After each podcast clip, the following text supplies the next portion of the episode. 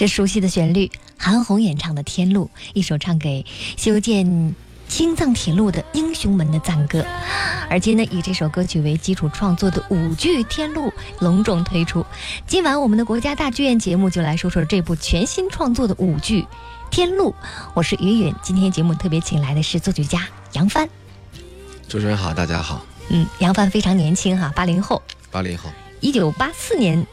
出生在南京。对。嗯，为大家介绍一下杨帆。从小呢是学习钢琴，一九九七年进入上海音乐学院附中学习作曲。二零零二年呢进入上海音乐学院作曲指挥系，二零零八年毕业，考上中央音乐学院，跟唐建平教授攻读作曲的硕士。二零一一年进入中国人民解放军空军政治部文工团创作室担任作曲。那么从二零一七年开始呢，进入中国国家交响乐团担任作曲，非常有才华的一位青年作曲家。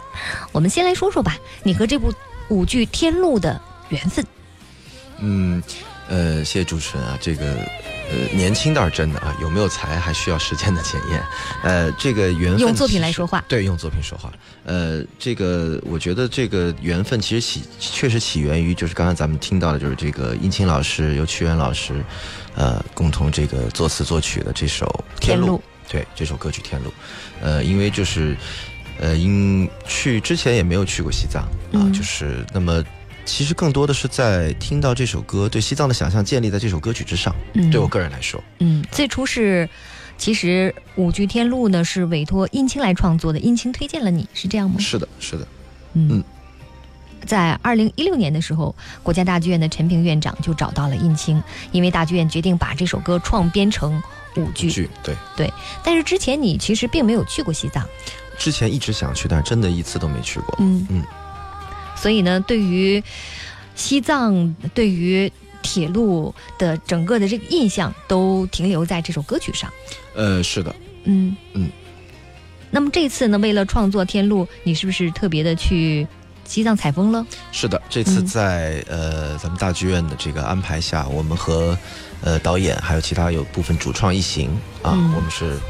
呃一块儿去了一趟西藏。真实的感受了一下，近距离的感受了一下。嗯，对对，因为当年殷勤创作《天路》之后呢，我采访过他，他说为了那首歌，他就去过西藏采风。这次是一行整个的创作组一块儿去的。是的，殷勤也去了吗？呃，殷勤老师因为这个事务关系，可能他没有去成，嗯、是我们一块儿去的。对，嗯。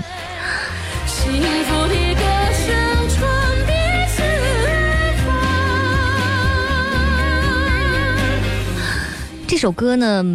嗯，深受人们的欢迎。但是把这样的一首大家这么熟悉的歌曲延展成一部舞剧作品，其实是一个很难的过程。是的，是的，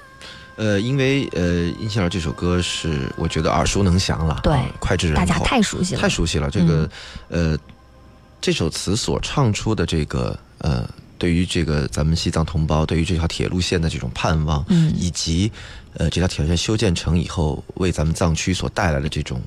呃，巨大的变化、嗯、啊，我觉得它跟这种现在国家的这个改革开放的这种变化紧紧相关。嗯，那么，呃，其实我们当时在当时做想做这个舞剧的时候，就也想到这个这个怎么去破这个题啊。嗯、这个王葛导演，包括呃罗宾老师的编剧，那么当时也在想怎么去破这个题，到底说什么事儿。对，因为太大的主题，特别恢宏的主题，其实往往更难做。没错，没错。怎么才能去打动观众？嗯，当时这个其实是我替导演在这里，这个因为我跟他在在一块碰撞很长时间，我很一非常清楚他所想要的东西。嗯、呃，那么当时咱们说好的就是一个共识，就是想去做些小人物，嗯，但是是做真实的故事，嗯啊，这些有血有肉的修建这个青藏线啊，这些。这些这些可爱的人吧，我觉得，嗯，这些故事都是真实的故事吗？呃，我相信应该都是真实的。我们基于真实、嗯、啊，进入的进行的这种创作，嗯、我相信可能真实发生的故事远比我们这部舞剧作品所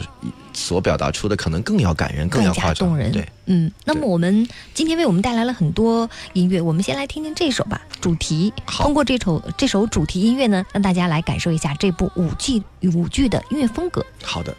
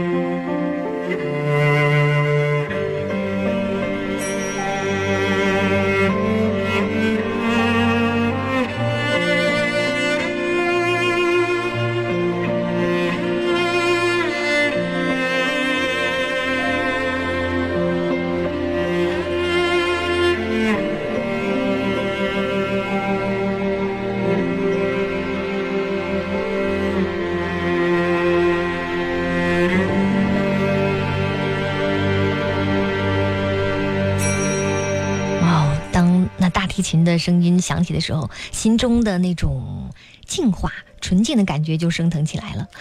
但是我们听到好像并没有西藏特有的旋律特色，为什么要这么写呢？呃，是这样，呃，这这个这段音乐主题呢，这个其实咱们可以听到一些就是符号化的西藏的这种元素性的东西、嗯、啊，比如说一开始的这个藏号啊，啊，比如说藏铃啊，然后、哦、对，那么其实这个是藏号，对，还有这个我们一会儿能听到这个、嗯、在高频的这个像铃铛一样的、嗯、这个就是啊、嗯、藏铃，对，那么其实它是一些符号化的这种东西，那么呃偏动机化一些。那么我们听到的长线条的旋律呢，未来在舞剧当中会变化成赋予它各种不同的性格，嗯嗯，比如说比较宽大的、嗯、啊，比如说比较呃这个威猛的，甚至连灾难的这种紧张的段落里都会听到这样的方式、嗯、通过节奏的变化，是的。那么另外一个可以听到一个呃有 redo redo 两个音啊、嗯、这个两这两个音构成的一个动机不停的在一直在保持着、嗯、那么它其实是呃未来会构成我们这个整个舞剧当中具有极具西藏特色的，比如说呃像类似于像洗衣歌啊、头巾舞啊、嗯、像呃春种啊啊这些段落当中的一个核心动机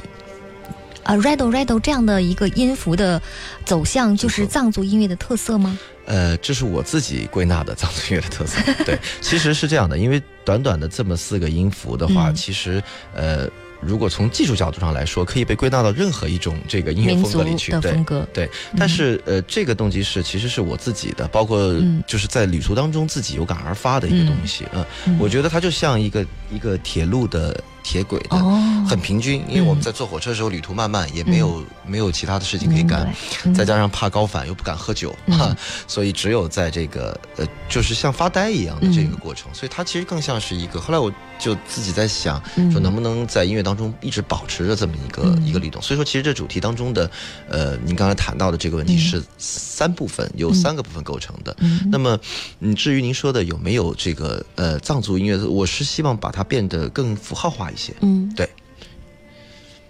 是一种内心的感受。是的，嗯，那这部剧基本上的一个线索呢，其实就是两代铁路人他们把青春、把生命、把心血全部都献给了这条铁路。是的，是的。那么这个线索是通过什么样的动人情节来完成的呢？呃，我只是简单的说一下这个，呃，其实他说的这个。其实是呃介绍的这些人的背景，其实是现在以前我们应该叫铁道兵吧，嗯啊，其实是以他们为这个原型啊，所要说的这么筑路的过程，嗯，因为我们都知道新藏线的这个修建过程是非常坎坷，并且历史非常长的，嗯，那么嗯，其实这个故事呃结构本身并不复杂，但是这个舞剧包含了很多的人物，嗯嗯，这个人物呢，包括女这个男主人公卢天，嗯啊，他的这个我们给他的人物设定是一个呃。城市的孩子，嗯啊，但是是一个很年轻、很有朝气、很善良的这么一个小伙子，铁道兵。铁道兵，他有两个好朋友，我们这三兄弟啊、嗯。一会儿我们也能听到这里边有有一个叫兄弟的舞蹈，嗯，一个是小四川，嗯啊，他的这个战友，嗯、还有老东北，嗯啊，呃，这个因为当时修建这条路确实是这样的，五湖四海，嗯、呃，这个来自哪里的人都有。嗯、那么这是。咱们这个汉族同胞这方面，那么在藏同胞这方面呢，有一个呃姐姐央金，嗯啊和她的这个她有一个弟弟，啊，然后另外的话还有藏族的一对这个这个年轻的父母，嗯啊，包括还有一些这个当呃去连连贯贯算上名字的，应该能差不多有八到九个人物哦，八九个人物，八九个人物。其实对于舞剧来说，人物并不算特别多。其实我觉得可能能叫上名的这么铺排，并且。我说的这些人物，他有的基本上都是有戏剧功能性的、嗯、啊，在推进整个故事情节上，所以说我觉得可能在舞剧当中也不算太多见。嗯，对，嗯。嗯那你刚才说到有三个人的一一段舞段，是我们先来听一听吧。好，是三人舞，是兄弟三人舞，是的。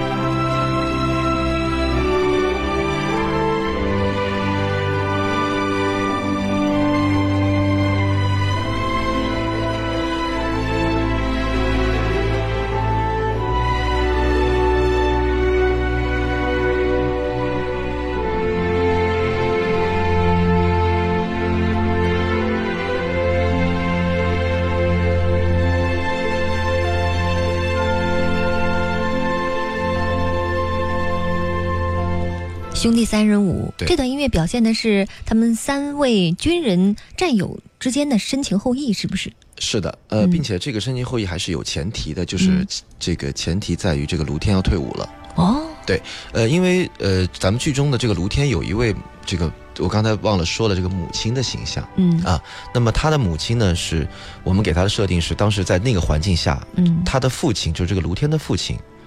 嗯、呃，是牺牲在。修建青藏公路的这个等于是上一期最早修建青藏公路上是工程师，呃对，所以他的、嗯、他的母亲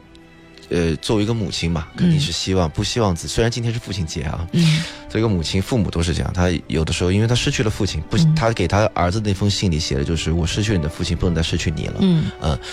国家恢复了高考。啊，他母亲对他的那封信，希望他来回来完成、嗯、完成自己的人生的梦想。嗯，那么这个卢天呢，这个其实通过之前的一系列的事件，从不了解，对这个藏区不了解、陌生，跟藏咱们这个质朴啊可爱的藏族同胞之间的这种接触，互相发生了这个很多有趣的故事。嗯，他其实已经不想走了，他不想走了，但是因为母命难违嘛，嗯、而且这个我相信那个年代，嗯。在那个环境下，这个人之间的啊，兄弟之间的人之间的情谊一定是无比诚挚的。嗯啊，他因为那那些地方，我这次去西藏就是，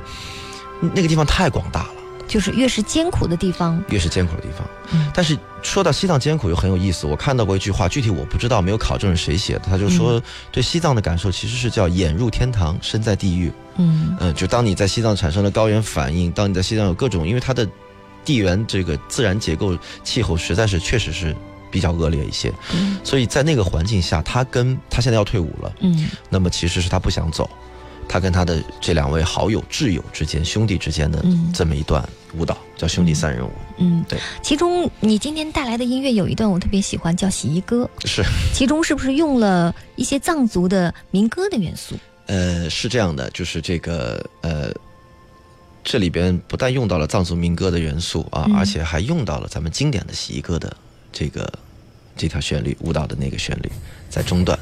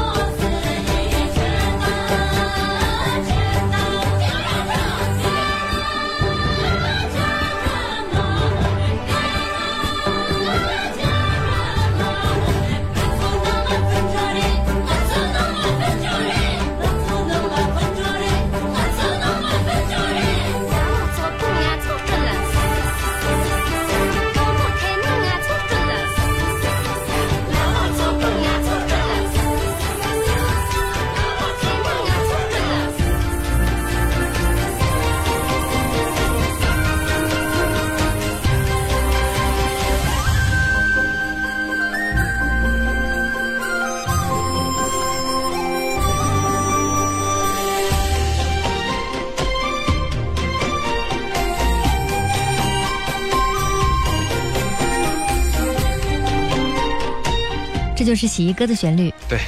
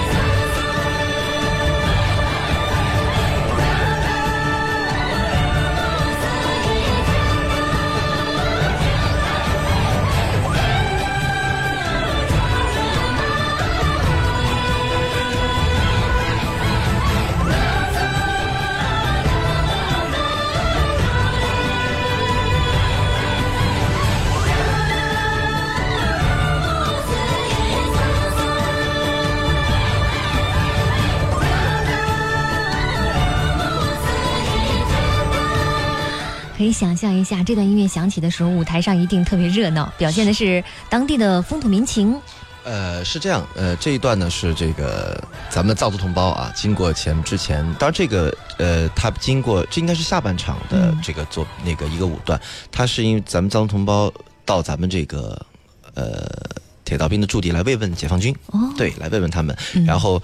呃，说到这个很有意思，因为中段能听到一个明显的这个咱们经典作品啊，洗衣歌的这个啊，是谁给咱们那个亚拉索这个这个旋律的一个变奏吧？嗯，那么这个其实最早这个版本，呃，我们当时舞蹈音乐出来以后呢，当时在这个咱们内部试看的时候，这个陈、嗯、陈平院长就说，哎呀，说我们这段叫头巾舞和洗衣歌啊，嗯、因为讲的是咱们藏族同胞来给咱们解放军洗衣服，嗯啊，这个很有趣的意思，呃，一个一个故小桥段，然后呢。陈平主席就说说，哎呀，说是他特别喜欢这个老的这个洗衣歌经典的这个旋律。后来说能不能，呃，向经典致敬，在这段舞段里面能不能出现这样的一个旋律？嗯啊，后来我跟这个王导回来一商量，后来我们一一试，我们说真的可以。嗯，后来就做了这么一个一个一个一个尝试，感觉还挺不错。呃，是对。嗯对，那其实我嗯，当年呢也曾经采访过天路的演唱者巴桑，他也说过，他那个时候去西藏，呃，就是修建青藏铁路的战士的营地当中去演出，当时他就跟我说，很多战士看演出的时候都不好意思抬头看看他唱歌，因为那里常年都没有女性，是战士们是看不到女性的，是的，那些小战士都特别的淳朴，是的，嗯，生活条件相当的艰苦，嗯嗯，所以当时巴桑也特别的受感动。那在这一段舞剧当中呢，可能很多舞剧当中动人的舞段总是少不了双人舞，通常就是爱情的段落了。是，在这部舞剧当中，是不是也有爱情的桥段、爱情的线索？呃，是这样的，就是毫无疑问啊，这个嗯、呃、不可避免的，这个男主人公和女主人公就是其实如天和央金之间，呃，所以但是我们我觉得总编导这里。特别煞费苦心的设计的一段，这个他对他们两人的感情处理其实是叫情愫，嗯、就是、嗯，呃，想说还没有说，嗯啊，所以其实，在舞剧未来在舞剧的演出当中，大家会看到有一段非常美丽的这个，或者非常真是非常动人的，因为我我我第一次看，我真的是觉得就入迷了。他这个双人舞其实是脑海当中想象的，是这个央金的弟弟。嗯他脑海中想象的双人舞，不是他俩的这个真的这种感情的这种迸发，就是不是真正的爱情，是的，而是一条很隐晦的情感的线索，因为想象中的情感，是的，想象中情感。嗯、然后，其实最整个舞剧最感人的就是恰恰在这种情感到到达一种快要捅破这层窗户纸的时候，嗯、呃，被灾难打破了。嗯，那么为什么会有这样的一条情感线的设计呢？我们把这个话题留在下一时段，马上回来。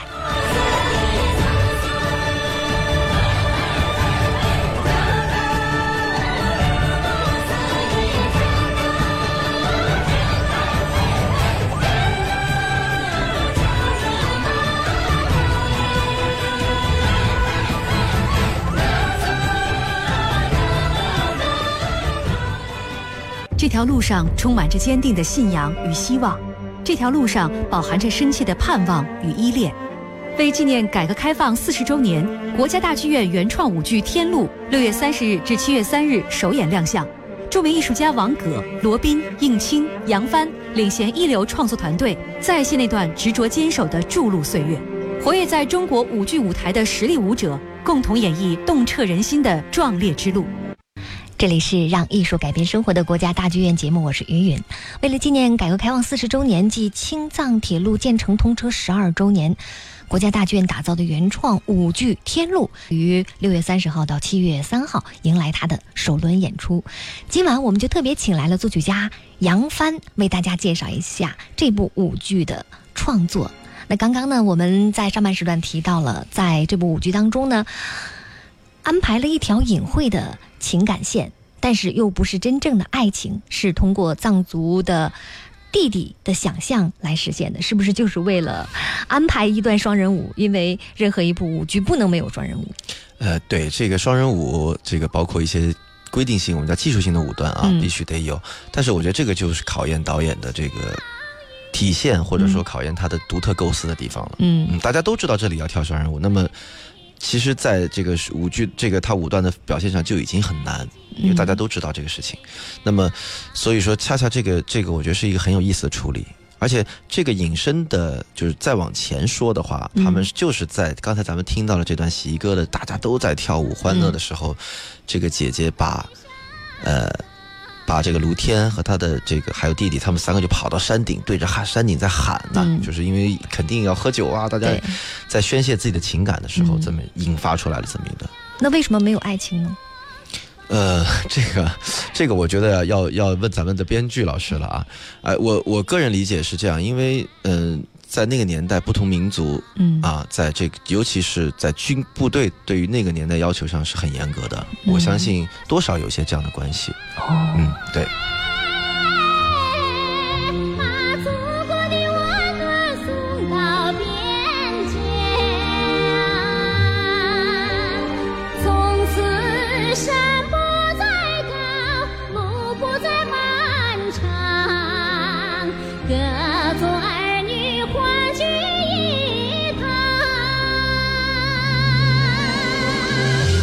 耳边我们听到的就是巴桑演唱的天路，是嗯，很多朋友都非常喜欢他的版本，没错，嗯，当然韩红的版本有另外的一种特色，没错，嗯，嗯那很多朋友呢都特别的喜欢西藏，喜欢一次次的去西藏、嗯、说每次去呢都是一次心灵净化的过程，是你有这种感受吗？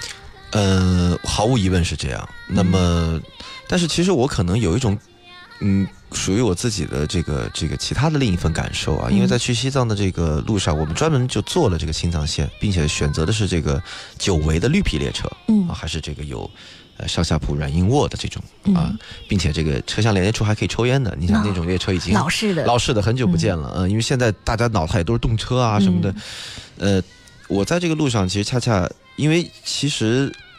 因为我。嗯，平时不是一个特别爱锻炼的人，所以我就一直在等着。我说，哎呦，我说我肯定会有高原反应，百分之八十八成跑不了了。这次就是越是身体强壮的，呃，他们最早说的肯定就是平时不锻炼的肯定会有高，就是身体不好嘛，嗯、去西藏肯定会要注意一些啊。哦、结果我们等我们到了纳曲，纳曲的海拔很高，纳曲在所有藏族的这个县级好像好像是海拔最高的，我没记错的话啊。嗯结果到了那儿以后，我们同行的这个编导老师啊什么的有两位就不行了，但是哎，我一点事情都没有，哦、所以可能因为没有这样的反应，所以我在路上更更会脑子会更会出跳，嗯、想些其他的东西。嗯、所以其实有的时候我在想，嗯，您刚才说到的就去西藏，包括我也之前看过很多跟西藏有关的电影、游记、嗯、啊，个人的日记，甚至音乐啊，包括各种各样的产品。后来我就在想，如果没有一条这么一条路的话。嗯可能连去的这样的机会都没有，或者说少掉很多。对，太难了，太难了，真是太难了。嗯嗯，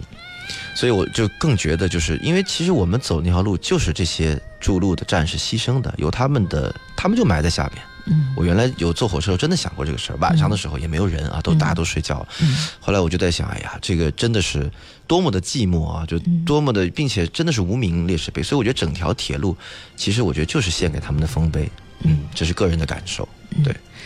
这也是一条朝圣之路。是，我在你的作品当中呢，也找到了这样的一段朝圣。是的，嗯。那么这段音乐呢，你给它安排在什么样的舞段？呃，这这段音乐出现在这个上半场。其实，呃，编剧罗宾老师，包括啊，我们总导演王葛，他给这个舞剧赋予的这个路的概念，其实就是两条。嗯。啊、呃，一个是我们所谓叫物质世界里的这条真的是铁路，真的是、嗯、对，真的路、嗯，真的是这条铁路。另外一条就是这条朝圣的路。心路，心灵之路，嗯，对，其实最后这两条路是合在一起的，嗯嗯，他们殊途同归，嗯，呃，殊途同归，嗯，没错。我们来听听这段朝圣，好。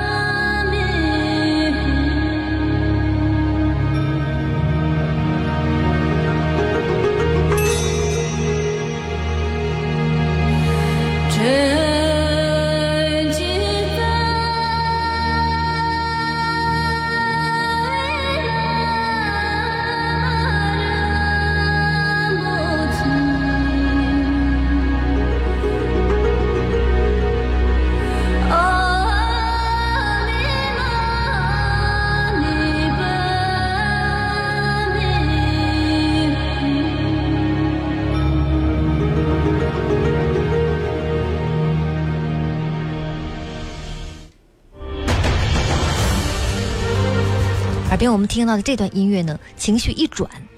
有一点紧张的感觉。嗯，这段音乐讲的是一个意外吗？一次意外吗？呃，它是一场营救。嗯啊、呃，一场营救是咱们的这个呃，有一对藏族年轻夫妇，他们的孩子突然得了这个急症，嗯、他们到手足无措嘛。嗯，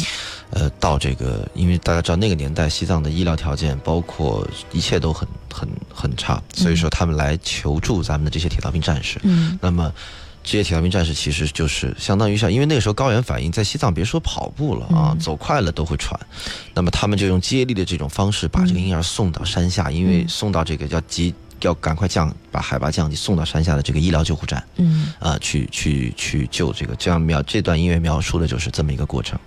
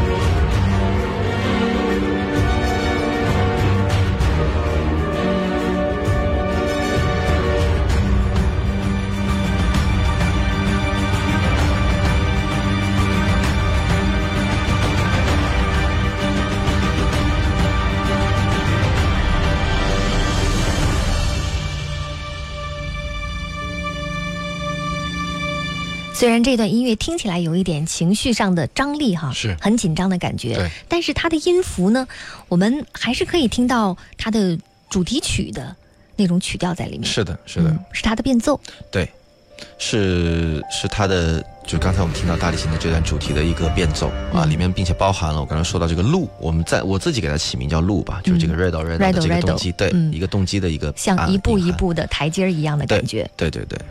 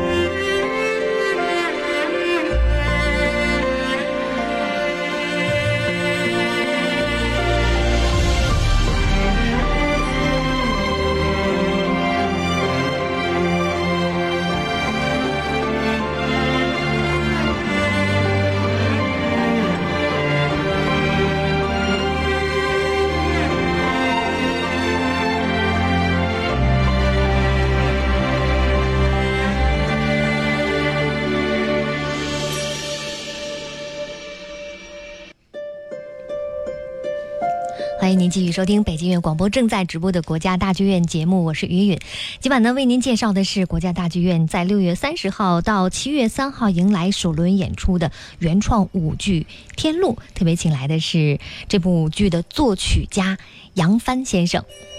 那么一般呢，我们知道创作歌曲哈是先写词后写曲，或者呢也有先有曲后填词的。是创作舞剧是怎么的顺序呢？给我们介绍一下。先有剧情，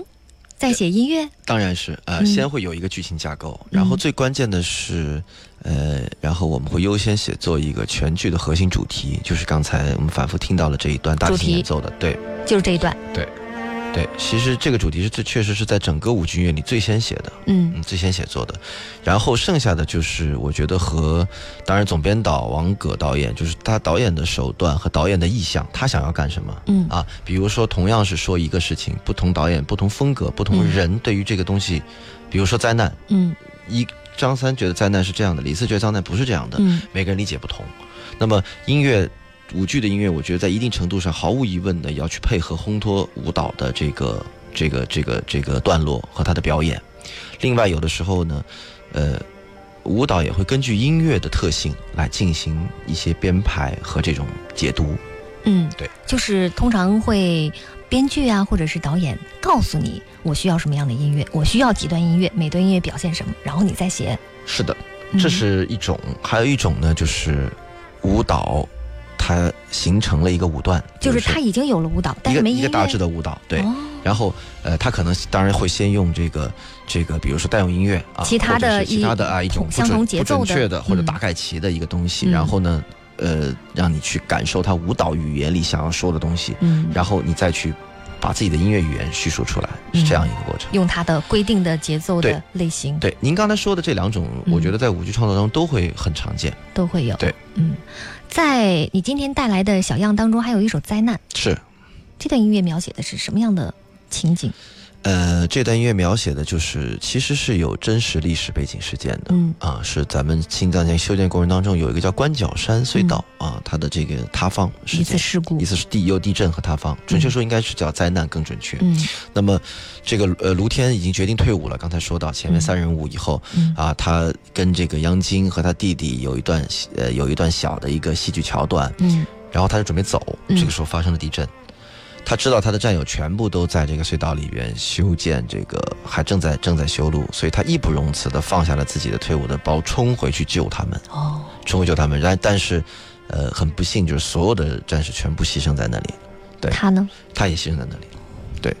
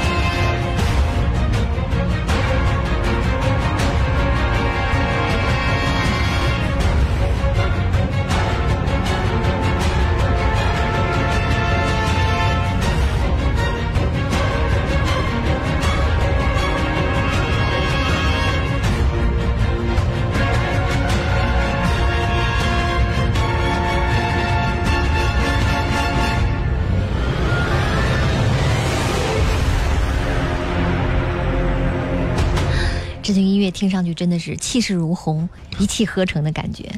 和女生高亢的唱腔融合在一起，我觉得特别动人，应该是央金的唱段。呃，对，就是其实也可以这么理解吧，嗯、啊，我觉得更像是一种呃一种祈祷吧，就让他们能够渡过难关啊，或者说能够从灾难当中生存下来的这种。对，那我问一下，刚才我们听到的女生的那种唱腔，有一点像蒙古族的长调，但是西藏应该不叫藏长调，藏族。呃，是这样的，你像西藏，因为它分呃农牧区啊、牧区啊，嗯、呃，你像它的在牧区也好，就是偏山区一些啊，比如像我们上去的那区，嗯、它这种唱法就叫拉伊啊，拉伊，对，其实就是山歌，嗯，山歌，它的张口调就非常高，嗯，就它张口基本上不会在八度以内的，嗯，然后呃也非常高亢，然后不高亢嘹亮，非常开阔，呃，并且值得注意的是，这里边还有非常多的小的装饰音和小的这种玩、嗯、上下翻飞，嗯、呃，很有意思。嗯，对，在这部舞剧当中呢，还有一个标志性的道具就是口琴。是，嗯，这个口琴的设计有怎样的故事呢？呃，这个口琴其实是卢天的父亲给卢天留的一个信物。嗯啊，因为大家知道，在那个年代，就是包括六七十年代啊，更早，甚至那个时候普及的乐器，其实口琴是一个相当普及的乐器，包括手风、嗯、手风琴。嗯，所以口琴是他父亲原来随身携带的啊，一直在这个，然后他交给了他的这个儿子卢天，嗯，啊，卢天也一直带在身上，这是父亲的遗物，对，对他来说是特别重要的。然后呢，这个口琴呢，这个当时在藏区这种乐器是很新鲜的，嗯、这个弟弟特别顽皮，就很喜欢卢天这口琴，嗯，卢天就给他了，嗯，呃，然后。当然这口琴还有它是有非常重要的戏剧功能，那最后他们被埋在那个里边的时候啊、嗯、这个弟弟掏出这口琴，意思就是说你你你我还口琴还没还给你呢，嗯，对。